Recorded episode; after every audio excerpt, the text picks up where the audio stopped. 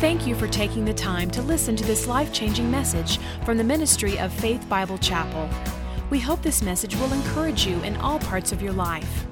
At the end of this message, you will hear more information on how to contact our church family, as well as directions for you to visit us for any of our worship services. Until then, join us for the service in progress. Gospel of Luke in chapter 7. I'm only going to take a short time to share this parable with you, but it has some great truths in it. The parable of the two debtors. I talk about the parable of the two debtors. Now, the parables began in Jesus' ministry about the second year into his, after the second year into his ministry, best as we can tell. So, you know, he had about three and a half years of public ministry. He ended up in Jerusalem where he would suffer and die and eventually rise from the dead. But um, he started the parables after two years, speaking to them in parables. And this is kind of read at the beginning of him speaking, and he's still in the area of the Galilee, which is the northern part of Israel. And you remember there, there were lots of people that would gather to hear Jesus teach. The Sermon on the Mount took place in the Galilee. That's where there were thousands of people where Jesus stood. I stood probably very close to the place where Jesus would have spoke from. And it's amazing that you can speak without any uh, the speakers and all this stuff that we have up here, and you, you can hear so clearly. Uh, if people were sitting down on the mountainside that and the Sea of Galilee behind you. But this is not near the Sea of Galilee necessarily, or, but it, it's close there. Now, it's the story of the two debtors. We're going to talk about that. In this particular story, we're going to read now verses 36 through 50. You'll find that there are a couple characters that we're going to point out. Verse 36, let's begin there. Then one of the Pharisees asked him to eat with him. And he went to the Pharisee's house and sat down to eat.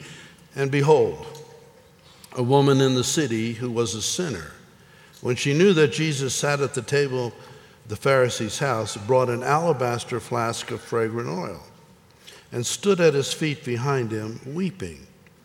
And she began to wash his feet with her tears and wiped them with the hair of her head.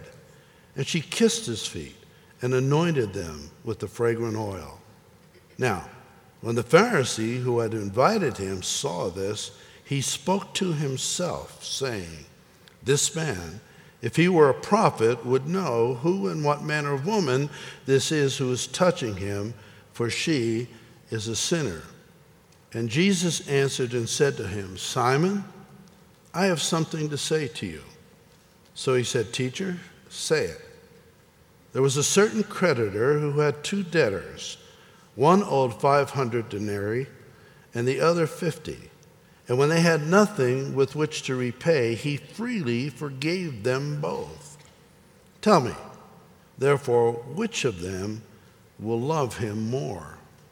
Simon answered and said, I suppose the one whom he forgave more. And he said to him, You have rightly judged. Then he turned to the woman and said to Simon, Do you see this woman? I entered your house. You gave me no water for my feet, but she has washed my feet with her tears and wiped them with the hair on her head. You gave me no kiss, but this woman has not ceased to kiss my feet since the time I came in. You did not anoint my head with oil, but this woman has anointed my feet with fragrant oil. Therefore, I say to you, her sins, which are many, are forgiven. For she loved much. To whom little is forgiven, the same loves little. Then he said to her, Your sins are forgiven. And those who sat at the table with him began to say to themselves, Who is this who even forgives sins? Then he said to the woman, Your faith has saved you. Go in peace. There are really three characters Jesus, the Pharisee, and the woman in this story, and then the parable of the story itself. Now, this is not to be confused with another incident that is very similar of a woman who had an alabaster flask of fragrant oil. That particular incident is talking about one that happened in Bethany, which is near Jerusalem. That's later on, right before his persecution would take place. That was at Mary's house, and Mary was the one that anointed his feet. It's just a coincidence that Simon, the leper, was at that particular house, and this is Simon the Pharisee. But Simon was a common name, like John or Joe or George. Well, not so common, George, but, but it was a common name. So don't confuse it with that incident. This is a different incident altogether. This is near the Galilee. This is two years into his ministry.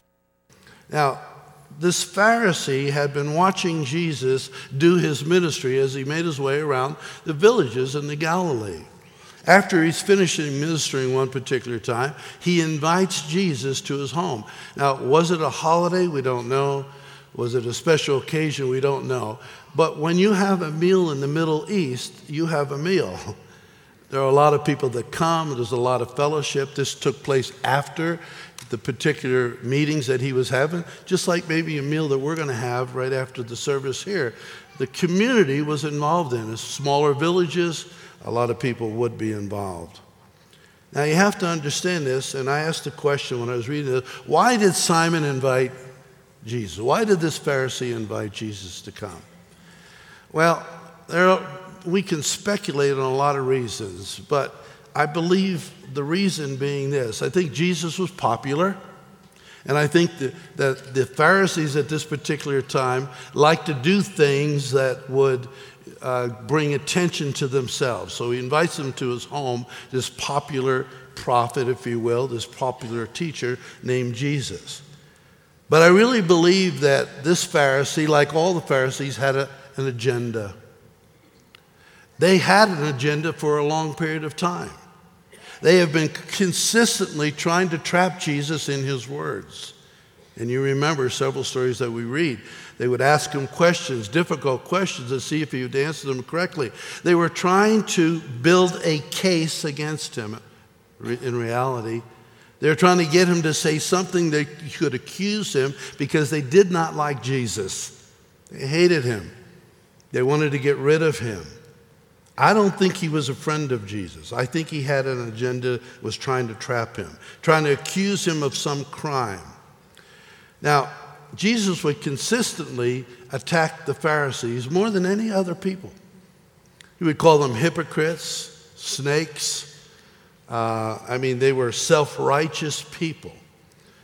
Uh, just the verses before this story, if you were to go back, they accused Jesus of being a glutton a wine bibber and a friend of tax collectors and sinners.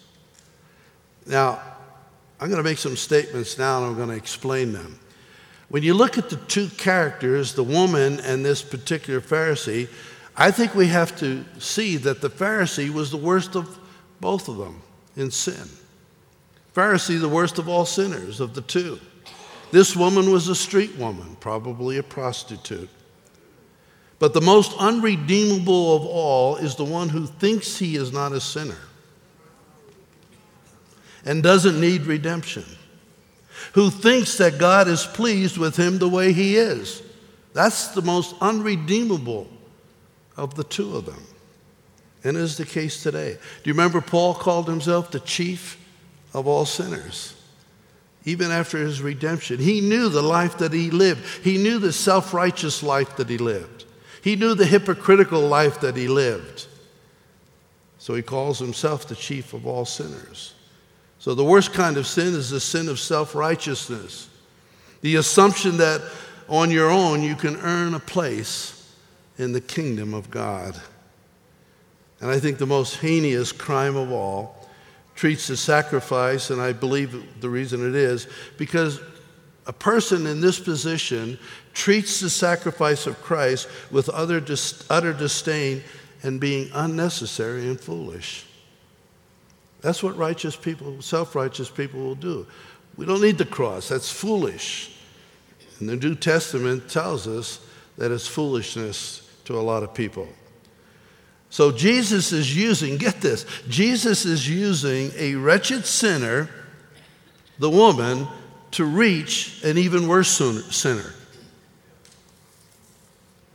So he's evangelizing in this too. And we don't have time to get into that part of the truth of this parable. Jesus is willing to go to the Pharisees' house. He knows that they have an agenda. He knows that they're going to try to pin him down, make a case again, but he's willing to go. He knows that this Pharisee is probably a hypocrite and has evil intention. But do you remember Jesus came to save and seek those who are lost? That's what he's all about. That's a lesson right there for us. I was talking to Cheryl this morning. There are so many people in our neighborhood that, you know, we need to become more aware of who they are and how far they are from God and start inviting them because that's what we're all about. And we have to keep that in front. Now, so Jesus comes into the room. He reclines at the table. They used to recline at the table, kind of laying on their side, propped up on their elbow, where they would eat round a triclinium or three sided table. There are people in the room. It was a custom that all people would come in. The, the, the and all would sit at the table, but there were others that would come in family members, but community members too. And that's the picture that we're kind of getting. The woman comes in. Probably in the beginning, there are people looking and they know this woman because she's from that city. Now, if you're a street woman, a prostitute from that city, and it's a small village, you would know, everybody would know you, right? She had a reputation, no doubt. But they weren't saying much. She probably made her way in, and we're told that she comes and she stands at the feet of Jesus. So, as Jesus is reclining, it's very possible that he's reclining and maybe not seeing her at first. With his feet stretched out, maybe she's against the wall, maybe there's no wall there, it doesn't matter, but she's at his feet. Everybody knows her. She has a alabaster jar of perfume in her hand, probably because she wants to anoint Jesus. She wants to anoint Jesus. Now, here's where we pick up. I don't believe this is her first encounter with Jesus at all. I believe that she had an encounter with Jesus before because she was so touched by that previous encounter that she came to do something special for Jesus. She wasn't touched there, she was touched before, and now she was responding to that touch. She is flooded with the reality of the kind of woman she is. She's overwhelmed with the emotion we get from the story. She's sobbing. She is flooded with the reality of where she had been and what this man had done for her. Her tears begin to flow from her eyes. Now, you got to see this. As her tears are flowing, they're beginning to drop on Jesus' feet. But it's not one drop or two drops. Before long, there's enough there that actually saturate or cover the feet of Jesus. She looks as her tears are dropping on his feet, and she notices that his feet were not cleaned. They're still dirty from coming in from outside. The host of the house should have washed Jesus' feet. That was the custom. He was invited as a guest in the Pharisee's house, Simon's house. He should have had someone or himself wash his feet. But no, it didn't happen. So his feet are dirty. She notices this. She doesn't have any water, but her tears. There's a, a word used here for her tears that's interesting when you look it up. It, it's a Greek word that means rain. They were raining down on his feet. Her emotions are gaining momentum. And as they rain down, she begins to wash his feet with the tears. Can you imagine how many tears it was? She has no towel. So she takes her hair, which probably was up because it was not, it was not for a woman to have her hair down. She, she had it up in public, especially. So she takes her hair down, which was not accepted by the self righteous. And because she has no towel, she begins to wipe off the tears and the dirt from his feet with her hair. After the feet are clean, we're told that she begins to kiss his feet. It's the same word used here as when the prodigal son returned to the father and he ran to the son and he hugged him and kissed him. So it has more than just kiss. The, the word has a meaning of hugging and kissing. So she had a hold of his feet. She was hugging and kissing his feet. After she's kissing his feet, she takes the perfume, which she had all intentions, probably to anoint his head. But it, the opportune came up that his feet needed cleaning. I want you to get that. It wasn't just that she had this, this uh, uh, idea that she was going to anoint his head, but, but that when she saw the need, she just went in and met that need. So as she's hugging, now she breaks that jar and she pours this expensive perfume on his feet. The Pharisee, the Simon, he said to himself, if this man were a prophet, he would know who and what sort of person this woman is who is touching him that she is a sinner. Simon's disgusted with the whole scene. He's obviously disgusted. Jesus knew what Simon is thinking. Isn't it interesting? Simon says, if he were a prophet, he would know. But yet, he said to himself, and yet Jesus knew what he said to himself. He proved himself to be a prophet. He knew what he was thinking. And he said to Simon, I have something to say to you. And then he goes into the parable. And he tells of two people who owed. One who owed 500 denarii, which is 500 days of wages, a year and a half days of wages. The other owed 50, which is just over a month's day of wages. And he uses this parable or illustration to paint a picture in the mind of the people. Which of these, he said, will love more? Which of these will be more appreciative or grateful? Simon answers correctly. He said, I suppose the one who's been forgiven the most. In verse 44, he turned to the woman and he said to Simon, so he turns and looks at the woman, but his words are directed to Simon. Do you see this woman? He said, I entered your house. You gave me no water for my feet. But she washed my feet with her tears and dried them with her hair. You gave me no kiss, but this woman has not ceased to kiss my feet since I came in. You did not anoint my head with oil, but this woman has anointed my feet with fragrant oil. Jesus says, Her sins, which are many, are forgiven, for she loved much. To whom little is forgiven, the same love little. Simon, do you see this woman?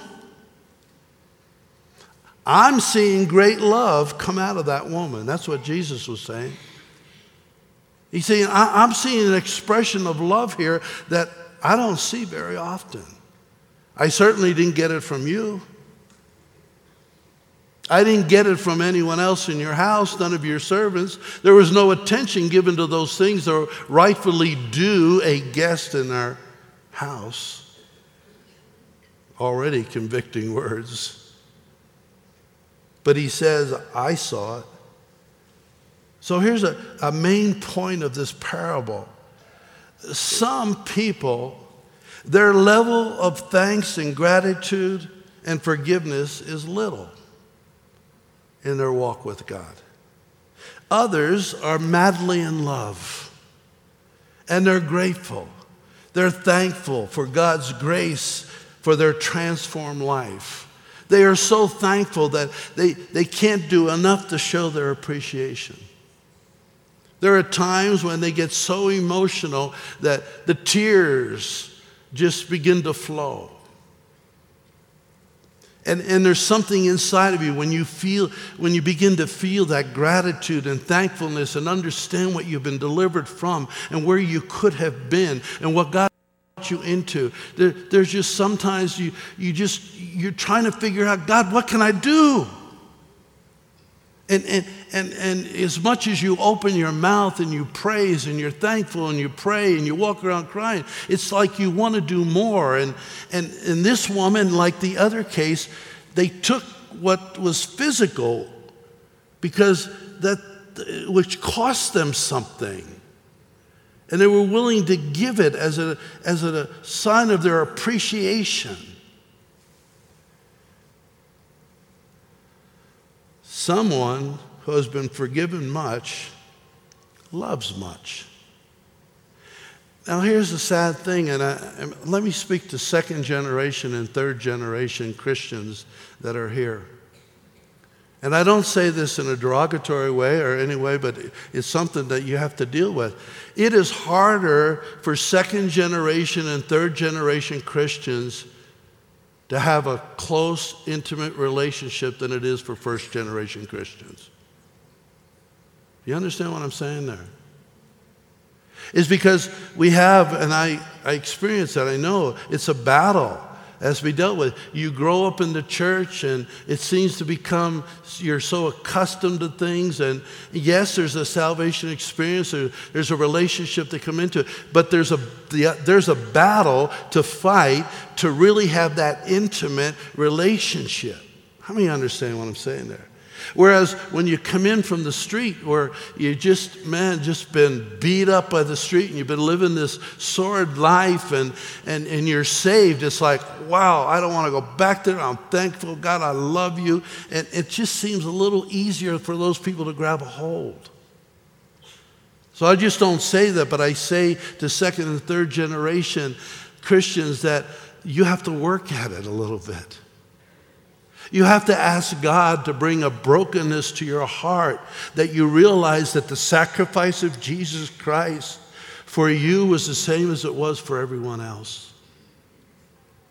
And that your gratefulness should be as strong as everybody else's gratefulness. And you have to fight the temptation of being subdued from showing your gratitude and your thankfulness to God. I think we have a problem in America today. We have a problem in generations that the further they're removed from the real battles that bring the freedoms, the more they take for granted the freedoms that we have. But the closer you are to fighting those battles, like they had a fight back in 1700s for our freedoms, the more you appreciate your freedom. And I think maybe that's where we're being led astray, that we take for granted that we live in a free country so we can do anything that we want without realizing someone had to pay a price. Someone had to pay a price. Someone had to pay a price. We ought to be grateful for them, for every vet, for everyone serving today we need to be thankful today and not take for granted.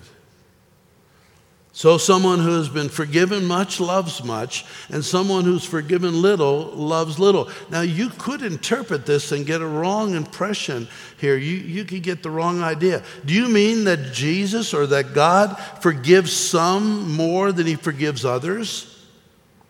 No, it has nothing to do. Jesus forgives all people or all sinners. All have sinned and come short of the glory of God. It's just that it's an attitude that Jesus is dealing with. And the attitude is there are some that are more thankful for their salvation than others. There are some that are more grateful for their salvation than others. And each and every one of us in here who have been saved by the grace of God and by faith ought to be as thankful as we can be and not ashamed to show it, to say it, to bask in it in every opportunity that we have. In verse 47, as Jesus said to her, Her sins, which are many, are forgiven. The verb there, have been forgiven. That's where I get the idea. This wasn't the first encounter. She, her sins were forgiven before. She had an encounter. She was touched by God. She believed in Jesus. And when she walked in that room, she believed in Jesus as the Messiah. Now I'll use the term saved because, you know, people who believed in God prior to the to the death and burial and resurrection, they were counted saved, righteous people, but it wasn't until Jesus did his sacrifice and rose from the grave, and then by faith they accepted he truly was the Messiah, that it was complete. But they were people who committed, and there was a bunch of them before Jesus went to the cross. How many understood what I just said there? It can happen. So this woman had been saved. You can't explain her behavior any other way than that she had a transformed life. She wouldn't have done that unless there was something happening inside of her. You know, I pray, God, I want that something happening inside of me every day. Every day, Lord. I want to be stirred. I want to be thinking about the sacrifice. I want to be thinking about your grace. I want to be thinking about your love. I want to be thanking you for it, oh God. I don't want a day to go by, Lord. I don't want to have an attitude that I've arrived or I've done something for you or anything like that. Lord, I want to keep a humble attitude before you. Lord, it's by faith and grace that I am saved, and I'm just glad I'm here, God. And when we get to heaven, I'm just going to say, glad, I, I'm just glad I'm here, God. I'm just glad I'm here because I know if it weren't for the grace and the love and the mercy of God, I wouldn't be there. It was all God and nothing of me. The Pharisee is seeing what a real transformed life looks like. That's what he's seeing. That's the witness, that's the testimony. Jesus is using this woman who's been touched, showing, you see this woman? That's what he said. He said to, Do you see this woman? You didn't do this, this, this, but she did all of those things. This is a transformed life, Pharisee. This is like. Verse 50, he says to her, Your faith has saved you. Your faith produced love. Love didn't save her. It wasn't what she did saved her. It was her faith that produced love, which produced fruit, which produced action to move on the faith that you have. One of the marks of a saved life is to be filled with joy, gratitude, and love. An ungrateful, loveless Christian undercuts the testimony of the gospel of Jesus Christ. Would you stand with me, please? We hope that this message has spoken something personal to you. If you would like more information about our church family or service times, please call us at 303 424 2121 or visit us at our website, www.fbci.org. Faith Bible Chapel currently meets in our Family Worship Center, located on the corner of 62nd Avenue and Ward Road.